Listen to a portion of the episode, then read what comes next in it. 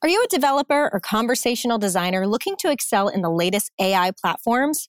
Or maybe you're in marketing looking for the latest in audio branding and customer engagement.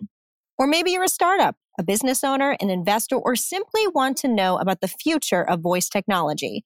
Then Voice Summit held in Newark, New Jersey this July is for you. Get your ticket at voicesummit.ai. That's voicesummit.ai. We can't wait to hear your voice and meet you at the conference.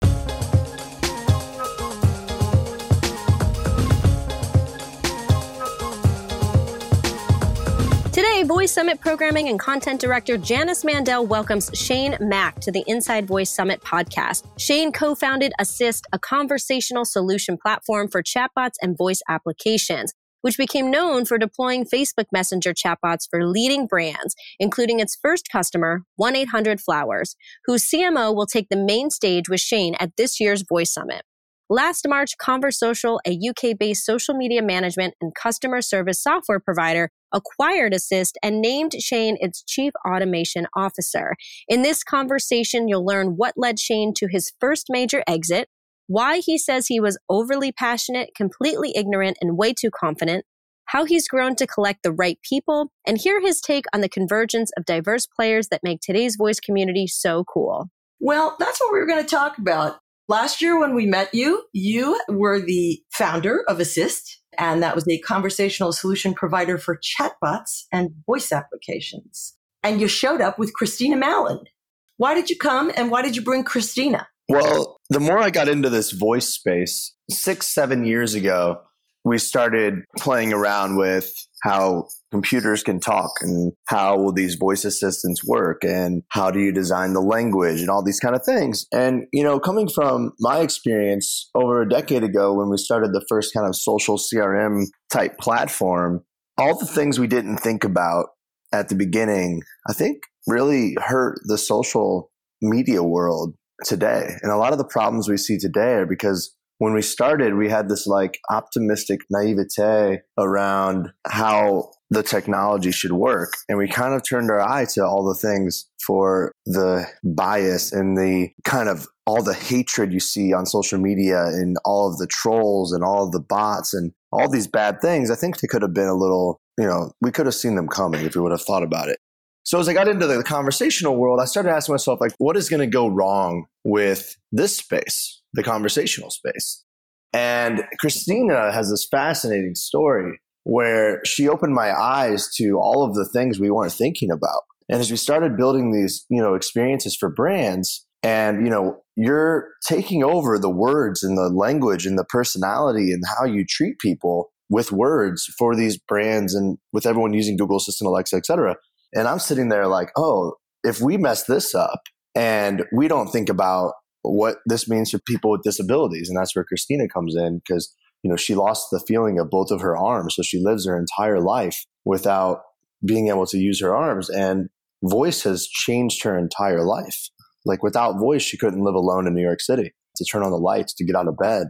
And yet she's so wildly successful. She is uh, works at Possible Agency, which focuses on just this very thing, opening brands' eyes to the fact that they've got a huge market out there. Totally. And so when I met Christina, she, you know, you look for those people in life who they challenge your thinking, and the minute you meet them, you can never think the same way again. And that's how I felt when I met Christina. I was like, oh my gosh, I'm not thinking about people of all kinds of disabilities, but I'm also not thinking about how we're going to treat people of different backgrounds and different kind of bias the way we're designing the language. And if, you know, if I'm a Southern guy from Illinois and I'm designing how I think the, the assistant should talk, and someone comes from Japan and starts talking to something that I built, I'm going to have a difference in how that person should be treated. I'm not going to understand their nuance of their culture and how they speak and all these things. And so I started thinking about it more and I'm like, if we don't get in front of this and start thinking about all the different things that could possibly go wrong or how to do this better, we could have a lot of problems with this space. I think just like this, we did in the social media space after a decade. That's so interesting. You know, this year we've got so many proposals at uh, Voice Summit, and I've seen localization, you know, a form of internationalization, making things right for the audience you are approaching. Linguistically, there's a lot of challenge culturally So that's kind of interesting. But to catch people up, you know, you started out back in the day just a guy who's musician, making your own little widgets, have you. And um, you got into the space kind of stalking folks in uh, you joke it's a stalker app right just you wanted to see who you were talking to on uh, social media so you wanted a crm that popped up the image of the person you were talking to who did you meet that influenced you to take your first step because ultimately assist which you founded I mean, your clients were Sephora, Fandango, Hyatt, and somebody you're going to be bringing a voice this year, 1 800 Flowers, your first client. So, how did you push into that space, uh, making that platform? It's kind of a funny story. I got into technology because I just really liked the people side of the internet. And I started looking at these kind of social networks in 05, 06, 07. And I was watching it go from the world where it was you didn't really know anyone online and everyone kind of had a pseudonym and you would meet people in chat rooms and i was like the dl down low 5954 guy you know you had these little like username and then it went to real identity and that was really like when myspace was kind of shifting to facebook era like that moment in time you started meeting people and i think maybe being on, in college at the time had a big thing to do with it but when you started meeting people in real life who you met online, that was a huge moment for the internet. And I think it made the internet feel smaller. It made it feel more personal and it made you realize the power of that was kind of what I was always fascinated by is the connection of people and like how the internet brings that together. And so after my first startup in Seattle, we sold it to BlackBerry and I got to work on BlackBerry Messenger and not really even work on it to be honest. I wasn't there that long, but I saw BlackBerry Messenger. When I saw BBM, I thought if everyone in the world likes texting each other and they don't really like calling each other, why can't we message businesses? Why can't we do this in a business context? So I kind of thought, okay, I think the future I think is going to be about messaging. I think Twitter DMs were kind of happening. You could send a message to a brand. It was recorded forever. Your call was finally recorded for quality purposes because it never is on the call. And at the same time, I saw this guy on Twitter, Robert Stephens, who's the founder of Geek Squad and the CTO of Best Buy. And this, this guy is the CTO of a Fortune 50 company. He's on Twitter. He's got his personal cell phone number in his bio. He says, Text me if you need anything. And he basically bet the entire customer service of Best Buy in 2008 on Twitter DMs. And he said, This is the future. Like, this is what we're going to do. We're going to give every single Best Buy employee in the company, 150,000 people, we're going to let them all use their personal phones on the job. There's like the first CTO in retail to ever do that. And we're going to route questions from Twitter DMs to all the people in stores that are bored at their job and there's no one in that store to answer questions in Twitter. And he kind of, I saw this and was like, this guy like sees the future. So we built a relationship. I reached out to him. He said he was going to move to San Francisco with his wife. And then we spent three years together just talking about the future. And he was the one who understood the automation side. I would say I was way more interested in the human side. I was like, how do we build messaging so that I can talk to, you know, a Best Buy agent via messaging? He was the one who was like, listen, the future is a step ahead of that. And the brand who figures out that people prefer automation if done well over human contact is the moment when everything shifts and the way we view call centers and like talking to brands will forever change. To be honest, Janice, I didn't really know what the fuck he was talking about. He told me about a chatbot and I was like, really? But I always look for this in myself though when I think about decision making frameworks for like what I choose to do. And whenever I have the emotion of like, man, that seems really silly and small or kind of stupid, like whenever I have that feeling, I usually actually think I'm onto something great. And I had that feeling. He told me we're going to build bots. And at the time, this was six, seven years ago. And at the time, I was like, we're going to build just a bot, like a little script and a text message. And it felt so simple. And he's like, the goal of the future is to get words to talk to APIs and systems if every brand is just a collection of their APIs and the systems that they expose to their employees, then if we can get language to talk to those systems, we can build an experience that every consumer can control. And when you do that, you expose the ability for consumers to drive the entire experience. And, you know, it's funny. It, it was so simple in my head. I was like, oh, so I'll just say like, get a haircut. Great clips will respond back. What time? I'll say five and then it'll be booked. And that was our first integration. We did a Great Clips integration. And once I saw it, you know, we built the JavaScript crawler to hack their website, not hack, Brad word, to crawl their website so that we could actually, via a text message 23232, you could type HRC haircut and it would show you the nearest three Great Clip locations. And you would just say, I want the next available time. And say, okay, 13 minutes. And we built it in probably a few, like a weekend. And it felt pretty simple. It was like one API integration, getting the times off their website. We didn't get permission from Great Clips. And then Robert walks in to the Great Clips and his name's on the board. It says Robert Stephens, 13 minutes. And he's like, this is the future. He's like, this is how it's going to interact. You don't have to download anything. You don't have to like, you don't have to install. You don't have to sign up. Nothing. You can just talk to brands and it'll let you interact with the systems. In that moment, when you saw his name on the screen and all he did is send a text message, you had this like light bulb go off in my head. And so we threw out all the human, we were doing human live chat and all this agent stuff. And he said, you know, I said, my job as the CEO is to really let people make decisions that are smarter than me. And I think he sees the future much differently than anyone else. And so I just scrapped what we were doing, said we're a bot company, and became the bot guy. Well, because nothing in your background said that that was you. You were just uh, going to go into business, right? I didn't even know. I, I, I never even thought about being an entrepreneur, really, to be honest. It just kind of happened. Well, how did you meet TA? I don't want to go back too far, but you know, that was kind of a remarkable story. Ended up selling just uh, for 50 million to BlackBerry. That was no small thing. There were like 12 of you guys at that point. Yeah, I mean, TA was just the guy that got me into my career and really taught me everything about tech. Before that, I didn't really know. I was just curious about the internet, to be honest. How'd you meet? Actually, through a random Twitter connection that is kind of a crazy story. I was in Seattle. I met this lady named Kate Walling, and she told me to get on Twitter. And you know, I was on Twitter since like 07, 08 time frame. It was really early. But you know you didn't love it at first. Yeah is you're you know you're kind of like what is this thing but again the way i think about decisions and ideas is i was like this seems kind of silly and dumb and whenever i feel that way i always try to remind myself that that's how things start but what is like the magic thing that you couldn't do and the ability to to broadcast everyone in the world as simple as twitter is pretty powerful and the moment for me though was i saw kate talking to this girl jen and i was watching the conversation and she texted, I'll see you at Starbucks tomorrow. And I responded to them and I said, Where's my coffee? And I was kind of joking. And Jen responded to me and said, Whenever you want. And that interaction, I mean, for me, I was like, Is this online dating? This is insane. I've never even done online dating. But this is weird. Because I was like, What is happening right here? But you showed up. But you showed up. Exactly. In that moment, though, what I thought in my head, I go, Wait, I can text anybody in the world. That's Twitter to me.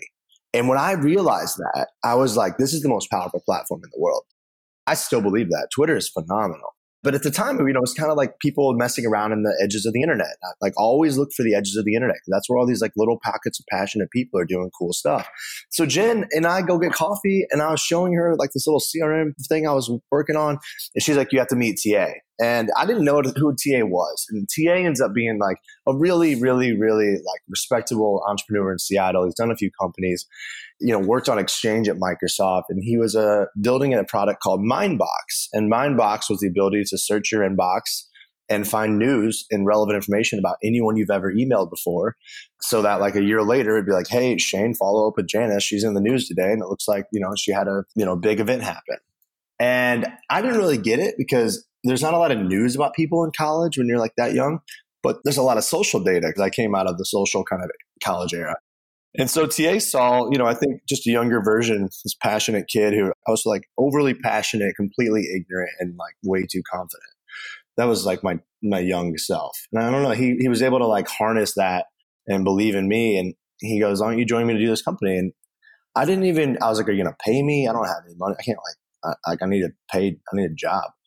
I didn't even see it as a job. And he's like, I'll pay you. And so he was actually working for um, the Paul Allen, the founder of Microsoft, was our first investor for a million dollars. And that was uh, who he was the entrepreneur in residence for. And he was actually mining Paul's inbox. And so that was how it all got started. And from that day forward, you know, I learned from the best people in the game. I got to sit next to one of the most respectable entrepreneurs I've ever met. And he's my biggest mentor and coach to today.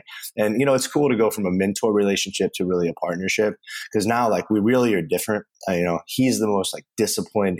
He won the America's Cup in 92 and 95. He runs his boat like a sailboat. He's like, there's 11 seats on this. Every single person has their specific role. You crank the right winch, we're going to win. Like, he's that militant. And I'm really not. I'm very creative. I like to give control to people and like really think about the human and culture and like the, the ideas and how do you get people inspired to work every day and how do we build a culture we're proud of? And you know not that he doesn't think about that but he's way more on like he really runs an operation and he's operational like a machine and I'm way more on the soft side, I think. And so now we really like are able to help each other and kind of have that relationship. And it's been amazing. For he, he was one of the first investors in Assist. He's the reason I got in the game, and I think he's now one of my favorite humans and one of my best friends. That's awesome. Yeah, you said uh, ultimately, you know, you, you weren't the idea guy on all this stuff. You were a collector of people. You were a recognizer of people. Yeah, when you're young, you try to have all the ideas, and it's not even that fun. Like, why does it matter if you have the idea? Oh, I've had lots of ideas. I, have just never gone public or or sold them to anybody. So you know, it's the execution. I'm very interested in how you pull that off. Um, I understand there was who was it that um, you heard uh, do a piece about anticipation versus automation? That was Robert. Yeah, and that was the first article I ever saw him write. It was the day he left Best Buy he wrote an article called The Future's About Anticipation versus Automation and anticipating all of your customers' needs to the degree which the customer doesn't have to make any decisions. And I think that still holds true. I think that's the path that every brand is on. And that's the experiences that consumers are like, that was magical. You know, the next wave is really the world where everything's going to get delivered to you and you're just going to say yes, no, and send it back. You don't even have to really, it already knows what you want. Yeah, so you jumped in uh, with Assist. Your first client was 1 800 Flowers, right? Yeah, it was a crazy, funny story, actually. Because at the time, you know, we were building these bots to talk to APIs. We didn't know who we were going to be at a company. I think it's always interesting and good to remember when you first start a company, you're just trying these little ideas and you have a vision and view of the world, but the first product you built is usually not that good. But ours was pretty good but it wasn't uh, we didn't really know if we were going to be an enterprise company if we were going to be a platform that brands used. We didn't know at the time and what we did is we just were exploring and experimenting with apis and language and that kind of was robert's thesis. So we found this api called florist one which was an api to order flowers online without having to make an account or anything and it would deliver flowers so very much similar to 1-800 flowers. But it wasn't that their service. And so we bought the short code 23232. We integrated this API and we were able to actually text flowers, text Janice your address, and it would deliver you flowers tomorrow. Payment was on file, all this stuff, all via SMS. And I think it was the CEO, and then this guy named Tony Velato, the VP of marketing at 1 800 Flowers, saw it and they reached out and he's like, I need this. I need you to build this for me. And coming from consumer technology, you know, I was sitting there watching the world kind of happening, right? Text was happening. Twitter DMs were kind of a thing, but not really. It didn't really take off like people thought. But then I kept hearing from the Facebook team and the Apple team and the Google team, like, you know, messaging and WhatsApp and Messenger and Apple Business Chat and all these things are about to open up. This is about 2014, 15. And I'm like, if they all open up, this is like the next frontier. These are the platforms that are going to enable the businesses. So the flowers team asked us, Hey, can we use your platform to build this for 1 800 Flowers? And I had like an admin panel. And so I literally sold them an admin panel. And I, I say it here because I told them and we rebuilt the platform like a year later. But you know, it worked out for everyone because they just wanted to be on Messenger. And so I didn't really even realize. And at the same time, you know, weird how stars align. I'm like, I don't, I don't know, but this guy wants to pay me like eighty thousand dollars, Robert. Like, should we take their money and like build this? Are we going to be a consultancy? Like, we need to say we need to really make a platform and then sell them the software, and not do custom development work. Then I get a call from the Facebook team, and the head of partnerships, Brian. I'll never forget him. This guy named Brian. Uh, he messages me and he's like, "Hey, we want flowers to be the national use case." And I'm like, "Hey, I think I have one eight hundred flowers as a customer." And so these three dots connected. And then three months later was F8. We had a three month sprint. we built the first commerce ever to be transacted on Facebook Messenger. And then I got a call three days before F8, and Zuckerberg reached out through his team and said, Do you think the CEO of 1 800 Flowers will care if I get on stage and say, Now you're never going to have to call 1 800 Flowers again as a joke? And I was like, I don't think so. I mean, I think you'd like to be the keynote story. And so Zuckerberg got on stage and made the joke, and that was the first ever brand to launch with commerce. That really is what started our assist down the path of like being a platform for brands. And it came from them reaching out because we were building a little demo of ordering flowers and they wanted it. I always say the best BD is just to show them, not tell them. So, you know, we have a big philosophy of even the great clips we're still trying to get them as a customer, but they sent us a cease and desist. We called them. We're like, we're just trying to send you more orders to book at your places. And they're like, oh, we're sorry. That's fine. Keep doing it. We call it a cease and persist. That's hilarious. I'm so pumped that you're bringing the CMO from 1 800 Flowers to Voice Summit. Yeah, I mean, he's great. And now, I mean, they get it. And what they, you know, we learned a lot from them too, because obviously they come from a voice world because their you know brand is a phone number um, but they really believe the frontier is the voice and the language and the nuance um, and that voice and messaging and automation is the future of their brand like they're all in they are the ones that helped us expand every platform. And when we went from doing just conversational messaging platforms to actually being the, one of the first to do commerce on Google Assistant, Alexa. I mean, if you go to Google, the main use case they talk about is 1 800 flowers on Google Assistant. You don't have to touch the phone and you can fully order flowers with the robot. And it works really well. And so I think they've been a real pioneer. They've pushed our thinking and working together with them to be on every single conversational platform has been an amazing experience. And you know what I find inspiring about 100 Flowers is the philosophies in companies are always built and kind of like the religion is always built around whatever the original story was, right? And so 1 800 Flowers was the first company in the world to ever sell in a 1 800 number. So they've been first. They're really big about these big platform tra- like shifts. And the last time they did it was the web, and they were the first company to sell flowers on like CompuServe in 1993 on the internet. Oh my God. I was a computer book editor back in the day, and I acquired the Master Guide to CompuServe. exactly. And so they've been first, and there really hasn't been a shift since then. So if you ask them, you know, the app world didn't do what everyone, you know, hoped. They're not driving all tons of orders through the app. Like no one downloads the app just to send a flower.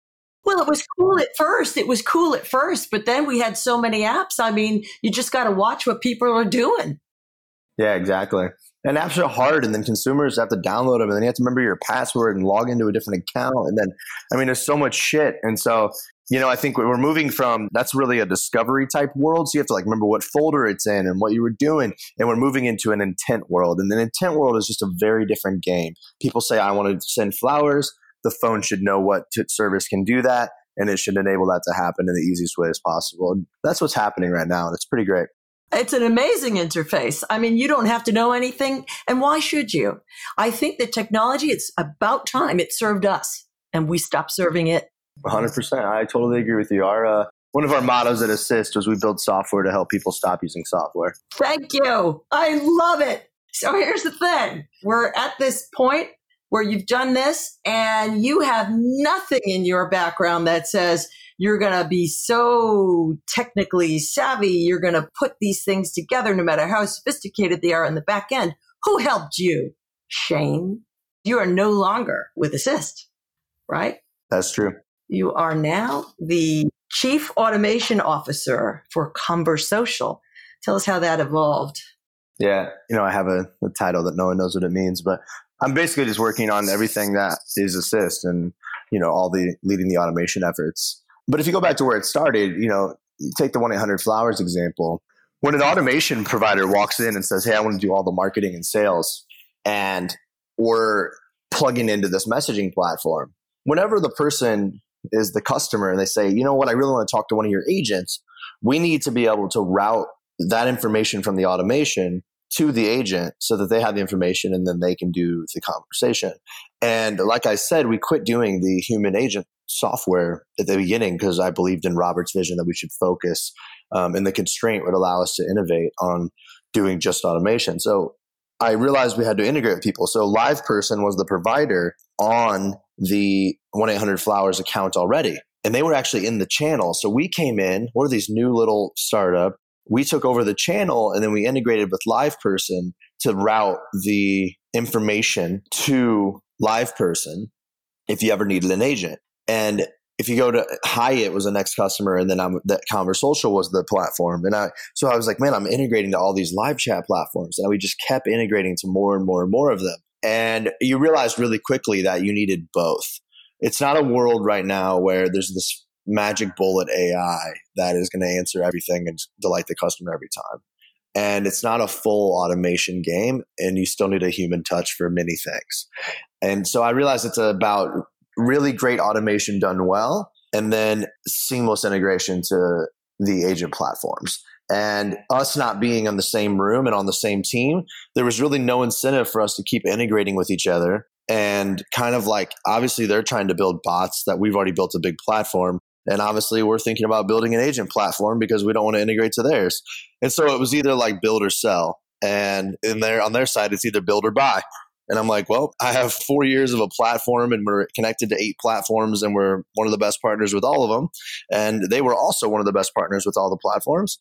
We'd already had a few customers together. And the funny thing is, Ito, who's the president of uh, Conversocial now, was the guy I was actually working with and trying to like integrate with when we launched 1 800 Flowers when he was a live person. And then Josh, I met when uh, Hyatt introduced us three, four years ago now and him and I just had the same view of the future. He believed in what we were doing. He just didn't have the resources yet to really do it or was waiting for the market to catch up. And by the time it caught up four years later, our platform was really robust. Their platform was really robust. And it made sense for us since we were already integrated to just be in the same room. And there's a much bigger company and mission to go after here having a full end-to-end solution in my mind rather than just being one piece of the bigger solution. Yeah, and they are in UK, right? Yeah, we have offices in uh, London, New York and San Francisco, and a lot of customers in EMEA. So there's a little bit of uh, localization uh, going on there on both ends. Everybody's figuring that out. Yeah, we actually launched multilingual support um, about four months ago on our platform to support all different languages across all these different countries. Cool. I know this is odd, but you know how sonic branding is one of these exciting things going on. Is there any sound that goes on in your platform or? Yeah, for sure. What do you mean by sonic branding? Well, you know, we're going to have uh, Steve Keller from Pandora join us at Voice Summit this year, and also the authors of a sonic branding book. And they're talking a little bit about how sound can enhance uh, your appreciation of a brand and a product. When uh, MasterCard, you swipe your card and it makes a sound. That's, you know, one aspect of it, but also people are trying to enhance, you know, the way the food tastes when you're doing things, you know, sort of the, the sound you hear associated with a brand. It's like your voice. You and I have the same voice every time we speak. I had a wacky voice the next time we spoke. You'd say, I don't trust that person. They're a little different this time. So it's the same way with brands. They should kind of sound the same. Totally if I were better at explaining it, I would be saying it on the Station Voice Summit. That's why we're having these experts come in and, and talk to us. So I'm excited to learn more then. I mean, that's definitely the next frontier there's two things happening right here. So in our platform, you can add any kind of audio. You can use recorded audio like pro audio. You can also use the Google Assistant, you know, pre-canned stuff. But there's also this new wave, which I think is more what you're talking about, which is how do you do text to speech, but speech that actually sounds like your brand. And you took like the the technology that Google has that you can make your Google Assistant sound like John Legend or whatever it was. And that's getting into a whole different layer, which is I'm really fascinated by because you're really breaking down like tone. And you're breaking down what is it that makes up a voice but the ability to make that say any words you want through a computer and still sound like John Legend is a pretty cool breakthrough in technology. And I think then it's where every brand can one not have pre-canned recordings. So it's not like calling their call center. It's like, hey, welcome to 1-800-Flowers. It's really able to respond to you however it wants to talk because it can pronounce any words and sound like the brand. So our platform can support all of that today it's more on like the brands to spend the time to do it to be honest. And i you know we're just starting to see it. One of our customers is lonely planet. And you know i was really good friends with the ceo daniel. And that was a big thing we talked about a lot because lonely planet is one of the most loved brands in the world. Every time you meet someone in the world and you say hey have you heard of lonely planet? they say i love lonely planet. It's what's wild it's just this like, you know, helpful, nice brand about like travel in the world and really just understanding people and, and stuff. So we were like, what is the voice of Lonely Planet? It was uh, one of the first travel brands to launch on Google Assistant and Alexa. And we thought about, you know, is it an Australian type of voice because that's where the brand, you know, was founded and that's where the founders are from and that's where the headquarters. Like, what is the voice of Lonely Planet? And we're still thinking about it. I think that's a big question for all brands. But once you figure that out, I mean, yeah, everyone has AirPods and headphones in their ears all the time. So you're going to really, the minute you hear the sound that you're familiar with, you're going to be like, oh, that's Lonely Planet. Yeah, and there's and of course there's musical sounds as well. There are, you know, it's not just the voice, it's it's the combination of all of those things that make up how we feel about a brand. Totally. Yeah. So when you first met me, you made it very clear that nobody's ever quit on you in all those years in, in getting started. How do you keep people motivated? Yeah, that's a big question. You can't really change anyone or like Robert always says, you know, everyone's the center of their own universe. So, how do you design a place where people can keep learning and really be inspired to do the way that they see how to do it, not how I see how to do it? So, you know, in a work context, I just tried to build a place to work that I wanted to work at. And my goal was to not make a lot of decisions. And so I was really inspired by this guy, David Marquet, who wrote a book called Turn the Ship Around uh, and it was about how the minute he started giving control, not orders, on a naval ship, it became the highest performing naval ship in the Navy 20 years ago. Uh, and I kind of took that philosophy to heart. And I think my goal is to recruit the best people for all of the roles and then get the fuck out of the way.